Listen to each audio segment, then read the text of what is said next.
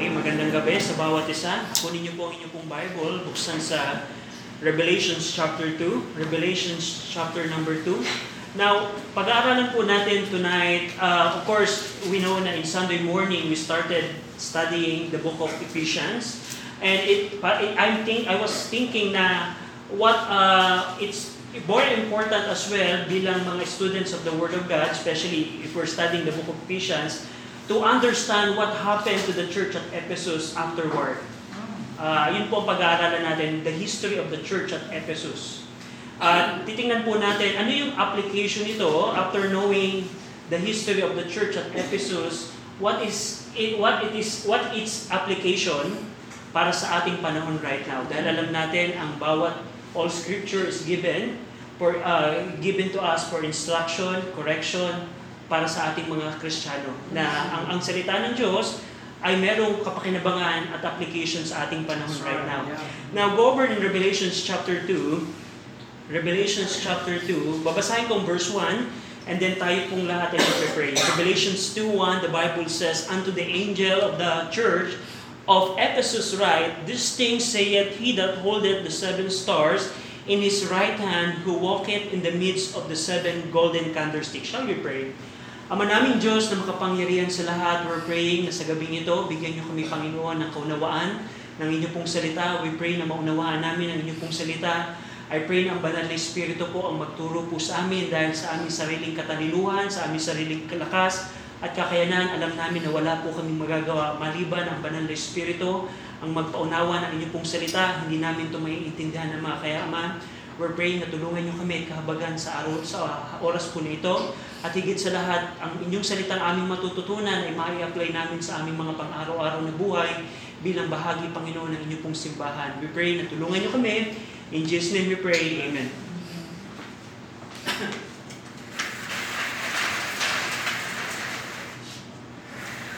So, tonight po, uh, we're going to study the history of, of the church at Ephesus. Of course, of course, yung mga dates po na babanggitin ko, hindi po ito dogmatic. Meaning, pag sinabi kong 53 AD, 60 hindi po yun ay eksakto. Because yung dates po, pwedeng magbago-bago siya. And, and it's not, uh, meaning, hindi siya accurate. Pero I tried as much as possible to get the exact date based sa mga uh, mga resources, ano yung mas malapit. So idea lang po yun. Uh, but it's, it's a good thing na magkaroon tayo ng date so that we can have a perspective how many years before that and, and so on. So ang ang ang ang, ang, ang, ang church at Ephesus po, it was started sa, sa scenario when Apostle Paul visited Ephesus during his second missionary journey in Acts 18. It's around 52 AD. Around 52 AD, uh, Apostle Paul was concluding his second missionary journey and he brought Priscilla and Aquila with him from Corinth to Ephesus and he left Priscilla and Aquila in Ephesus. At yun po yung Acts 18. And what happened is, nakita po ni Priscilla and Aquila si Apollos sa Ephesus at tinuruan niya si Apollos. And in Acts chapter 19, after ni Paul mag-report sa Antioch, pumunta sa Jerusalem, bumalik po siya sa, sa Ephesus on his third missionary journey and we can see that in Acts chapter 19. At yun po ay around 53 AD hanggang 56 AD. Dahil yung, yung, yung stay po ni Paul in Ephesus on his third missionary journey, Paul spent 3 years in Ephesus. So makikita niyo po yan sa buong Acts 19. Yung Acts 19, yung mga pangyayari doon, nakita po ni Paul yung 12 disciples of John the Baptist na, nilindi, na alam lamang nila They only know the, the, the baptism of John. And Paul led them to the Lord. And makikita din natin doon yung account kung paano yung mga Kristiyano in Ephesus got saved. And they repented from their witchcraft, from their idolatry, and, and the church was established around that period of time.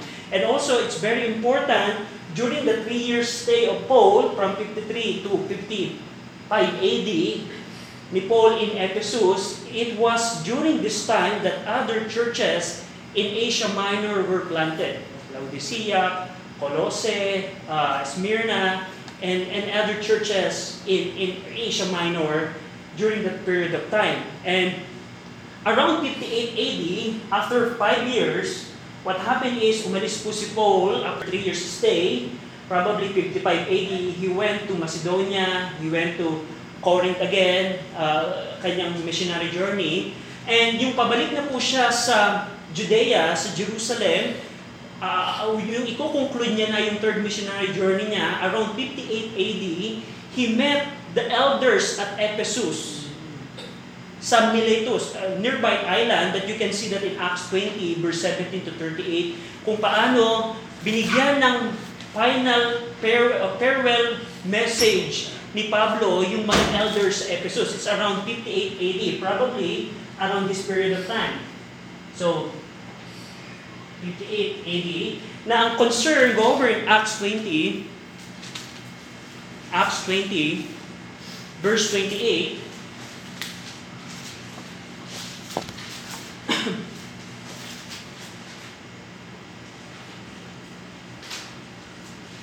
So, after five years, so ang church ng Ephesus during this time, five-year church sila. Five-year-old church ang Ephesus this time. And in, in Acts 20, verse 18, ito ang sabi ni Paul sa mga elders ng, ng church at Ephesus, Take it therefore unto yourself and to all the flock over the which the Holy Ghost had made you overseer, overseers, to feed the church of God which had purchased with his own blood. For I know this, that after my departing shall grievous wolves enter in among you, not sparing the flock. So, ito po yung final peril warning ni Paul sa mga elders. Dahil alam ni Paul, hindi niya na makikita. There's, there's small chance na makikita pa niya uli ang mga membro at mga kapatiran dito sa Ephesus. So, around 58 AD. So, what happened next is, alam natin po ang nangyari, uh, sa life ni Paul, nakulong po siya sa Caesarea Maritima ng two years, and then nag-appeal siya to the emperor, and after two years, he went to Rome during his two-year imprisonment. At during this time, around 61 AD, so probably 8-year-old church ang Ephesus, Paul wrote the Epistle of Ephesians. Na makikita natin po, ang sa, sa content ng Book of Ephesians, alam natin kung gaano ka-mature ang mga Christian in Ephesus. May mga teaching si Paul in Ephesians that he cannot say to other churches. For example, um, he, Paul cannot communicate those kind of teaching to the Corinth church because we know the Corinth church was carnal. Pero kung titingnan natin yung, yung content of the Ephesians, we see na ang mga membro in Ephesus, they are mature. They are faithful Christians. So, around 61 AD, if we read, if we read the Epistle of Ephesians, we can have a clue what kind of church members yung mga membro ng Ephesus around this period of time, 8-year-old. So what happened next? So, around 64 AD, uh, we know that even before that, Timothy ministered sa Ephesus as a pastor po sa, sa Ephesus. In around 64 AD, Paul wrote his first epistle to Timothy, who was in Ephesus, to organize affairs within the church. Mapapansin niyo po sa 1 Timothy, ang, ang key verse po ng 1 Timothy is to yung 1 Timothy 3.15. Go over in 1 Timothy 3.15. This is the key passage in, in this book. 1 Timothy 3.15, But if I tarry long, that thou mayest know how thou oughtest to behave thyself in the house of God, which is the church of the living God, the pillar and ground of the truth. Ito pong content ni Paul here, sinulat ni Paul ang 1 Timothy para kay Timothy, Hey Timothy, you need to organize the affair in the church. Kaya nga makikita natin dito, chapter 3, Paul laid out the qualification for the members, uh, for the bishop we can see here kung paano yung paano gagawin yung ministry sa mga widow, paano yung pag-honor sa mga elders, paano yung setup ng mga kababaihan, and etc. So, ang content ng 1 Timothy is something organization ng mga affairs in the church around 64 AD. So, just imagine, 10-year-old church. Timothy was there, and Paul wrote a letter to the pastor, to Timothy, to organize some problem and, and, and, and some affairs. And around 67 AD, 67 AD, before um, mamatay po si Paul, Paul wrote the second Timothy. 67 AD. And then, around 95 AD, probably 40 years, John the Beloved, of course, before this po, si John, according sa tradition, John the Beloved, apostle, also ministered in the church at Ephesus. So, imagine niyo, ito pong 95 AD na date po dito, it was the time Jesus Christ addressed the angel sa church ng Ephesus. But before this, tradition says na si John the Beloved ministered in, in the church at Ephesus. But ang point ko po dito, probably after 40 years, Jesus Christ has a problem. Specifically para sa pastor ng church at Ephesus. At yun po ang ating empas, empasa, emphasis na pag-aaral natin today. Go over in Revelations 2. Revelations 2. so just think about a church that is around 40 year old, 40 years old. They're very mature. We can see na we can have a clue na after 8 years ng kanilang existence, they're very mature. Nung si Paul ay nag-start ng church there, many churches around their area uh, were established. Kaya nga po ang Ephesus po ay tinawag na the light of the Asia Minor. Dahil siya, siya po ang nagbigay ng liwanag, especially not only eh, sa wealth in commerce, but specifically the, the Word of God spread among the province of Asia because of the church. But in, in, in 95 AD, after 40 years, Revelations 2.1, ito po ang sabi ni Jesus Christ through Apostle John para sa church at Ephesus. Unto the angel or messenger or pastor of the church of Ephesus write, This thing saith he that holdeth the seven stars. Sino yung he that holdeth the seven stars? Kung babasahin sa Revelation 1, that is the Lord Jesus Christ. And in his right hand, who walketh in the midst of the seven golden candlestick. Si ano po yung seven golden, seven golden candlestick? Kung mababasa natin sa Revelation 1:11, titingnan natin ano ba yung sino ba yung ano ba yung seven golden candlestick? Revelation 1:11 saying, I am Alpha and Omega, the first and the last, and what thou seest, write in a book and send it unto the seven churches which are in Asia, unto Ephesus, unto Smyrna, and unto Pergamus, unto the Thyatira, unto Sardis, unto Philadelphia, and unto, unto Laodicea. Go over in Revelation 1.20. The mystery of the seven stars, which thou sawest in my right hand, and the seven golden candlestick, the seven star, are the angels of the seven churches, and the seven candlestick which thou sawest are the seven churches. So dito po, gumamit ang Panginoon ng metaphor, star and candlestick, para ipakita yung ang, na, ang kausap niya, ang subject dito are the pastors of those seven churches and also the churches in Asia Minor. Now, ano pong makikita natin dito? The seven, candle, the seven golden candlesticks are the seven churches. Tandaan niyo po, the candlestick doesn't give the light, but it holds the light. Ito po napapagmalian na akala nila na yung candlestick ay yung mismong nagbibigay ng light. No. The candlestick is the church who exalt Jesus Christ who is the light of the world. Yung candlestick is, of course, seven candlestick. Tanggalin niyo po sa isipan niyo yung menorah kasi marami kayong makikita about Revelations 2 na yung seven, yung seven candlestick, eh, parang yung menorah ng temple. Pero ito po yung individual candlesticks na bawat isa ay hinahawakan po nila yung liwanag. Pero ang makikita natin dito, ang simbahan po, we are not the light.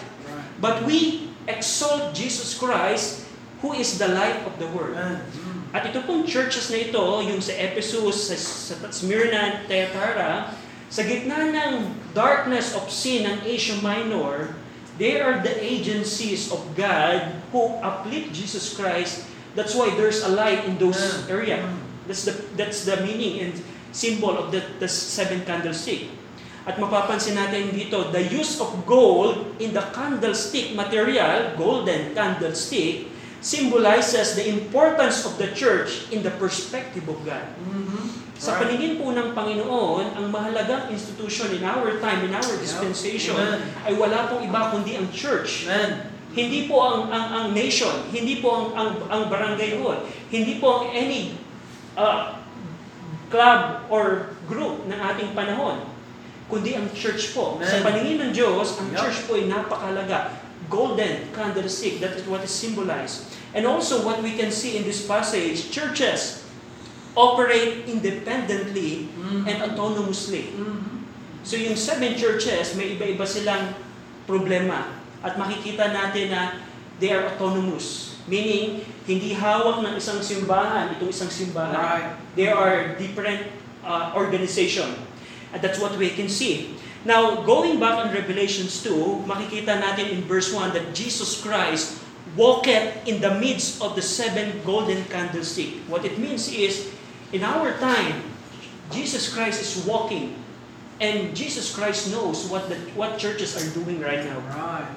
Hindi ba prideful na in everything that we do, Jesus Christ is observing what we are doing as a church. We can see here, sabi ni, ni, ni, Jesus Christ kay John, John, sabihin mo sa, sa angel, sa pastor ng church at Ephesus, I am the midst of the seven golden candlestick. That's why no wonder in verse 2, Jesus Christ said to the pastor, I know thy works. I know thy works. I am the midst of your church. I know what you're doing. So, so ang katotohanan po dito, whatever we're doing, Jesus Christ knows that. Yep. He is in the midst of, of His churches. Yan. At dito po makikita natin from verse 1 to 7, verse 1 to 7, Jesus gave commendations to the pastor of the church at Ephesus. Nagbigay siya ng papuri or commendation sa pastor po ng church at Ephesus. And in some way, we can see na even it is, tandaan niyo po, ito pong verse 1 to 7, ang kausap po dito ni Jesus Christ is the pastor ng church, the angel. Pero we can see na yung, yung characteristic ng pastor dito, it reflects what probably the, the characteristic of the entire church. Nung sinabi ni Jesus Christ na, you pastor, you have left thy first love, it, na kahit ito'y kasalanan ng, ng pastor, we can see na ito'y naging refleksyon ng church nila. So, dito po, meron pong commendation si Jesus Christ ng tatlong karakteristik ng pastor po nito. Meron pong commendation na ibinigay si Jesus Christ. Ano yung tatlong yon? Jesus commends His zeal. Verse 2, Revelations 2.2, I know thy works, pastor. I know thy labor, pastors. And in verse number um, verse number 3, and has borne and has patient, and for my name's sake has labored and has not fainted. So itong pastor na ito ng Ephesian Church, around 95 AD, 40 years, sabi ni Jesus Christ, I'm praising you, pastor, because you are a zealous. Your labor and your work, I see that. Masipag kang pastor. At dito natin makikita na ang ang ang ayaw ng Panginoon ng laziness. Right. Maraming pastor in our time, they are lazy. And you can observe that sa kind of preaching na pinapakinggan. There are times na before, na kapag ka alam ko at na-discern ko na yung pastor na pinapakinggan ko ay hindi nag-aral, what I do is, I just stop hearing, I just read my Bible. Mm. For one hour preaching, dahil I know when we can discern, if you're a discerning Christian, you know na it's something hindi pinag-aralan. Mm. And it's very discouragement Now you are ready to hear the Word of God, you want to learn, but and that's the characteristic. Pero itong pastor ng church at Ephesus, he is not a lazy pastor. He is zealous. Jesus Christ knows his labor and work. He didn't paint. Ganun po. At sa ating church member, there are many church members that are lazy. Many, there are many churches, church members ng maraming simbahan na Sunday morning lamang pumupunta. That's Mm. laziness. Right. And Jesus Christ doesn't want that. Yep. There are many church members na walang ministry in the church. That laziness. Pero iba itong church pastor na ito. He is a zealous pastor and Jesus Christ commends him. And that's the picture and, and, and what it reflects na itong church ng Ephesus, dahil ang kanilang pastor ay zealous, most probably they are also zealous for the Lord. And what, what other thing that Jesus Christ commends to this pastor, Revelations 2, Jesus Christ commends his patience. patience, endurance, verse number 3, and has borne and has patience. Has borne and has patience. Sa gitna ng suffering and persecution, this pastor is a patient pastor. He endured trials of faith. He endured. At yan po ay bahagi ng ating Christian life. We know in the book of Hebrews, uh, ang, ang Christian life ay hindi para kang lumilipad. Kundi ang, ang, ang, ang Christian life is not like flying. Na after masave ay para kang lilipad. No. Christian life is a race na maraming suffering. At we need to endure every persecution, trials, and problems that we have in our life. Pero itong pastor na ito, Jesus Christ commends his patience. I know, pastor, you are, you are, you endure the persecution. Just imagine what kind of persecution this church and this pastor endured during the Roman persecution na naranasan nila. He endured it. What else? Ano pang commendation po dito ni Jesus Christ? Jesus commends his opposition against error.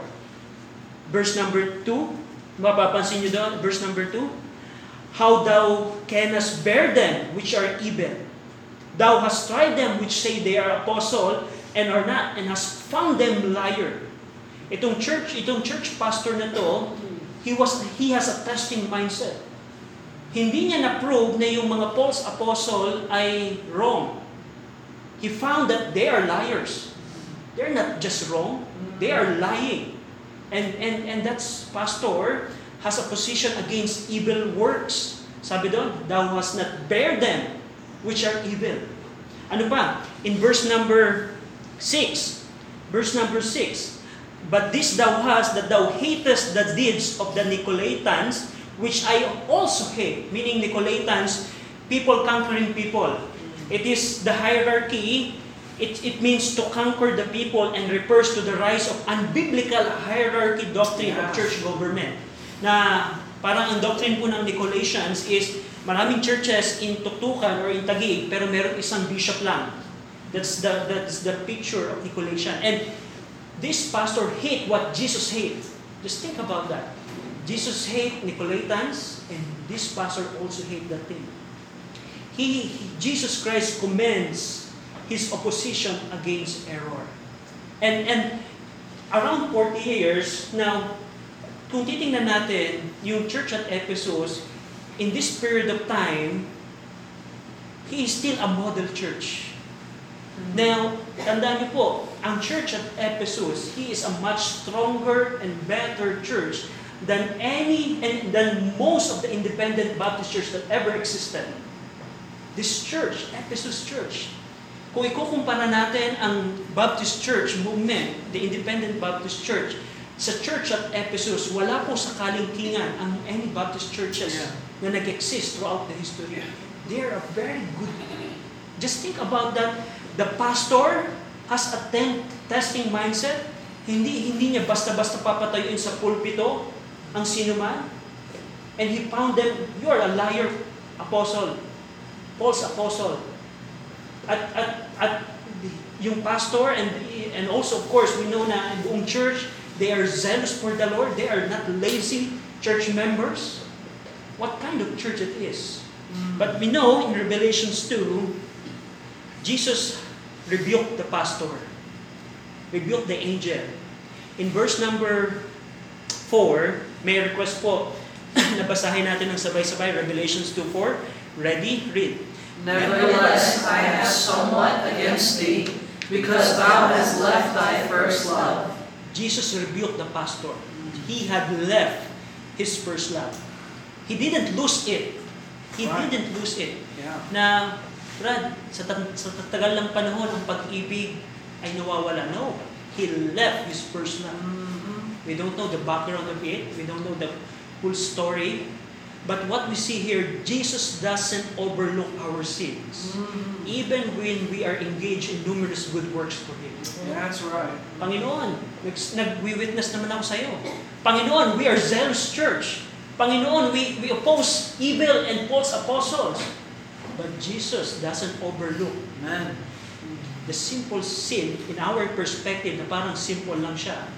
Pero for this sin, for this reason, Jesus rebuked the pastor. Because he left his first love. He left his first love. And Jesus gave him a warning. Now, a warning in verse number 5. May request na basahin po natin ng sabay-sabay. Ready? Read.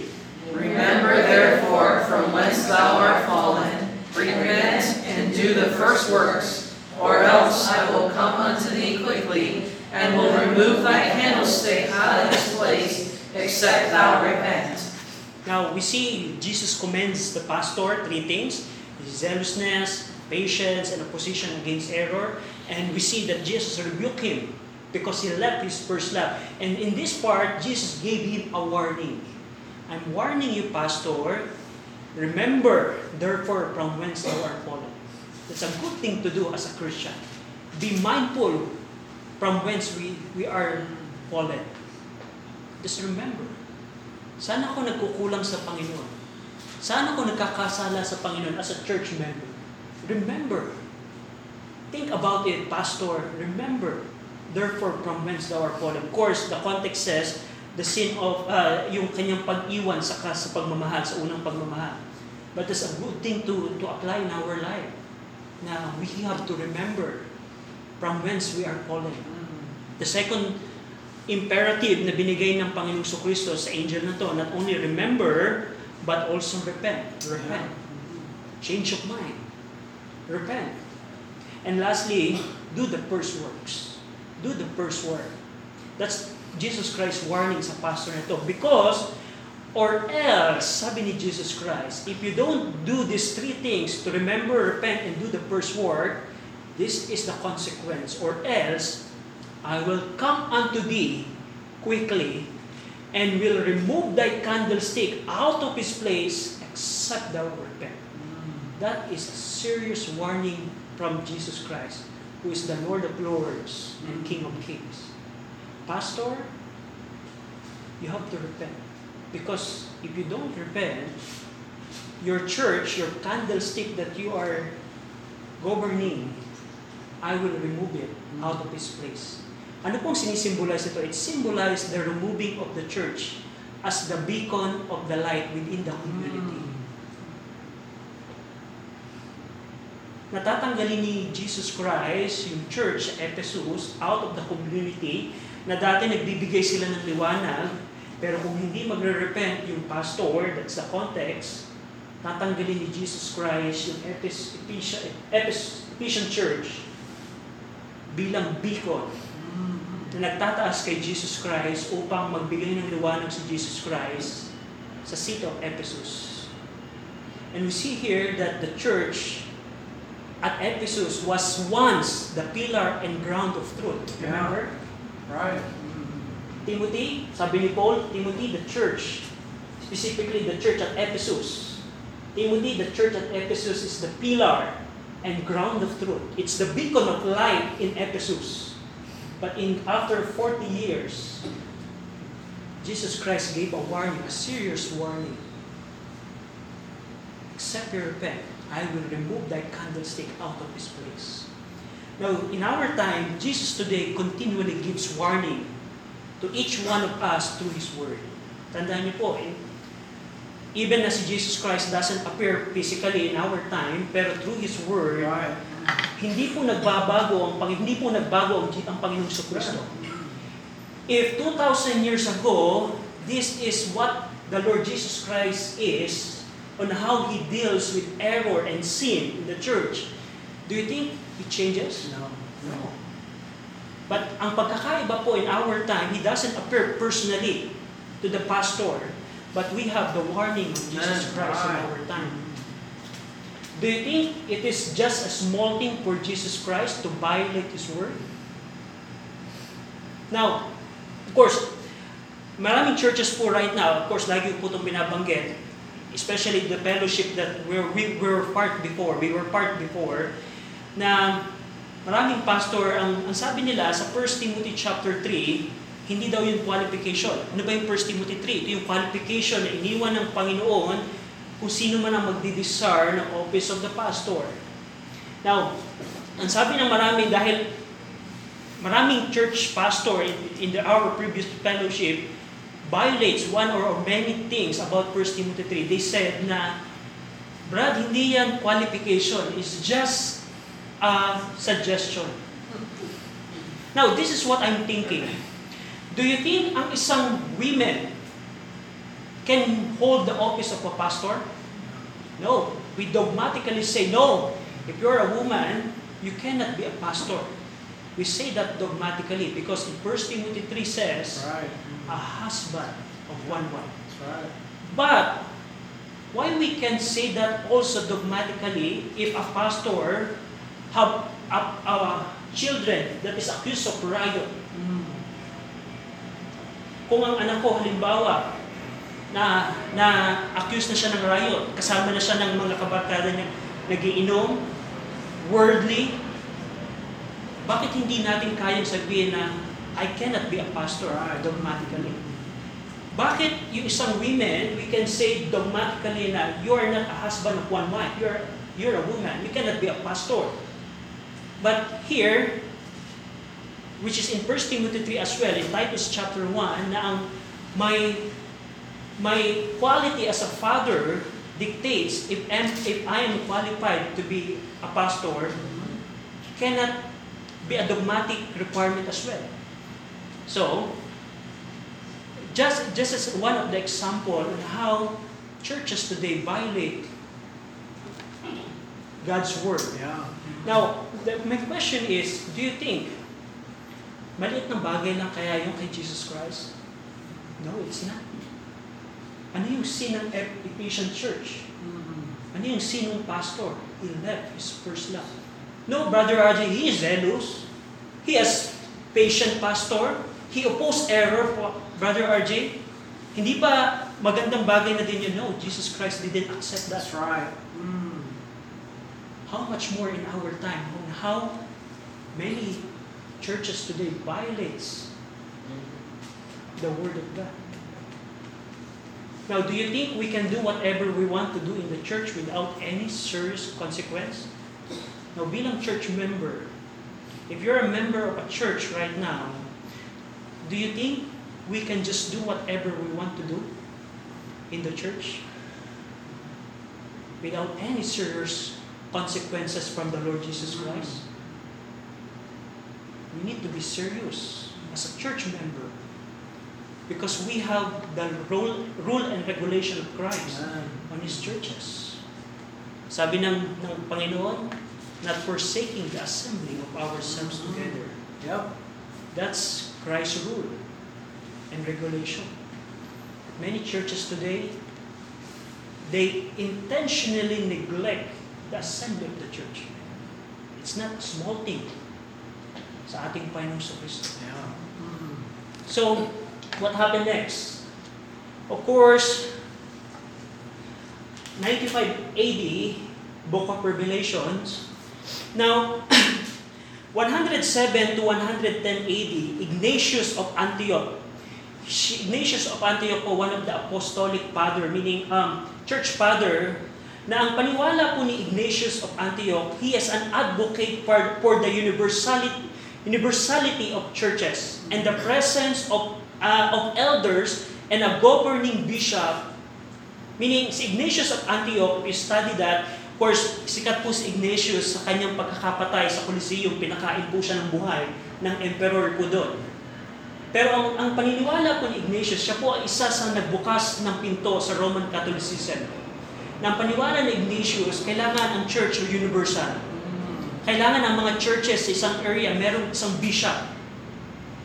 Doctrine of the Colations si Ignatius. At around 107 to 110 AD, sumulat po siya sa church at Ephesus. Mm. Meaning, the church at Ephesus, he is in association. They are in association with Ignatius. Mm. Dahil bago po bitayin si Ignatius, meron pong document, may letter siya to the Ephesians. Na ang sabi ni, ni, ni Ignatius sa church sa Ephesus, it, sabi ni Ignatius sa church at Ephesus, church at Ephesus, it is clear then that we should regard the bishop as the Lord Himself. Na kailangan nating tratuhin ang bishop or ang pastor, ang leader nyo na parang Panginoon din. yung pastor, 95 AD, he hates the doctrine of Nicolaitans. Mm. But just right after here, probably 10 years Mm. or 15 years, he is they are associated with Ignatius already. Mm. Just think about that. Now, around 190 AD, meron naman po another letter, si Po- Polycrates, which is the bishop of Ephesus, meron isang letter na, na history na nakuha na si Polycrates naman, he was the bishop of Ephesus, held a disagreement with Victor, the bishop of Rome, primarily because Polycrates firmly opposed any attempt to impose a uniform date for celebrating Easter Day. So, that's another document. But what we see here is the church at Ephesus started to decline 95 AD. Probably the church at Ephesus existed because of this manuscript na nakuha na na nagpo-prove na nag- nag-exist pa rin probably yung mga tao doon. Pero before, they hate the doctrine of Nicolaitans. But right now, they accept the universality of the church. Mm. And around 262 AD, there are two events that happen at Ephesus. Una, yung church at Ephesus, the gods destroyed the Ephesus entirely. The whole city of E- Ephesus was destroyed, including the temple of Diana. Mm. And at the same year, 262 AD, a great earthquake happened sa Ephesus. So, merong nag-conquer, winasak ang buong city ng gods. And then what happened is, nagkaroon din ng earthquake. And around 330 AD, 330 AD, around this period of time, the Byzantine Empire initially gained control of Ephesus when Emperor Constantine I established the city as the capital of the Byzantine Empire. And 431 AD, then note this, a Roman Catholic council was held in the Church of Saint Mary, which confirmed that Virgin Mary is the Mother of God. Uh, ec- ecumenical council was held in Ephesus. What it dictates is most of the people in the church at Ephesus, and in Ephesus, believe that Mary is the Mother of God. Meaning, he is he is he is the Mother of God, meaning divinity of, of the Virgin Mary, of what Roman Catholics believe right now. 431. And around 7th century, 700 AD, 7th century, Ephesus suffered from various invasion and, and eventually abandoned. 1090, Seljuk Turks captured the city during the Byzantine Seljuk War, and Islam established its presence in Turkey when the Seljuk started expanding to eastern Anatolia. 1090. 1429, the Ottoman Empire conquered Ephesus during the reign of Sultan Murad II. And today, Ephesus, which is near modern-day Selkirk, is now a collection of ruins and is no longer inhabited mm. as a city. Today, Turkey, Turkey is 99% Muslim mm-hmm. and, and is now the largest and rich nation in the world and one of the strongest propagators of Islam. Mm. In recent years, the government of Turkey, Turkey eh, has been specifically targeting foreign Christian missionaries despite their local and often decade-long residence in the country. In recent years, the government of Turkey eh, banned foreign missionaries to enter Turkey. Between 2020 and 2023, the Turkish government placed en- entry bans on, on or expelled at least 160 foreign workers and their families, religious workers. They didn't allow to enter. And few years back, meron pong Christian bookstore na ni-raid at pinagpapatay po yung buong family ng Christian bookstore in Turkey. Now, right now, Uh, there are incidents of Christian churches being attacked in the past years in Turkey, eh, which is Ephesus, bahagi ng Ephesus. And most of the nation's 85 million Muslims today, because 99% of the entire population of Turkey are Muslim, and most of them, most of the Muslims have never heard the gospel. Mm. Once upon a time, the church of Ephesus is a beacon of light. Mm. 9580, Jesus Christ warned the pastor and the entire church, repent, or else I will remove thy candlestick out of his place. Do you think it happened? It happened. Right now, Turkey is the darkest world, darkest place in the terms of gospel preaching. The darkest corner of the entire world. Because of we see that in the history in the scripture. Now the challenge is the church in Ephesus used to be the strongest church and a great light in Asia Minor, but now we can say that Jesus Christ removed its candlestick out of their place. Now, tandaan niyo po ang Revelations 2, 1 to 7, go over in Revelations 2, basahin po natin yung verse 7 ng sabay-sabay. 2, 7, ready? Read. He that hath an ear, let him hear what the Spirit saith unto the churches. To him that overcometh will I give to eat of the tree of life, which is in the midst of the paradise of God. Now, ito pong Revelations 2, 1 to 7, this is Jesus Christ's message specifically to the pastor of the church at Ephesus. But Jesus Christ said, nevertheless, it is also served as a warning for us. Because Jesus Christ said, He that, and he that had an ear, let him hear what the Spirit saith unto the churches. Do you have an ear? We have an ear. Meaning, Jesus Christ is saying, in our dispensation, Yes. hear what the Spirit is saying to the church of Ephesus. You better hear what Jesus Christ is saying to the church at Ephesus because history proves if he is serious about the church work. Now we must take the word of the church and our church life seriously. Amen. Now, ano application natin ng, ng, ng, ng, ng church at Ephesus sa atin? We must take the church work and our church life seriously. Amen. That's right. If you're a Christian that play in the church, meaning you treat as a church as just a play, play mm. zone, you better repent. Because Jesus Christ is talking to us. He that un, he that un, he that had an ear, let him hear. The church today is the beacon of light in our community. If Jesus Christ removed the if Jesus Christ removed the church at Ephesus from its place, it could also happen to our church. Right.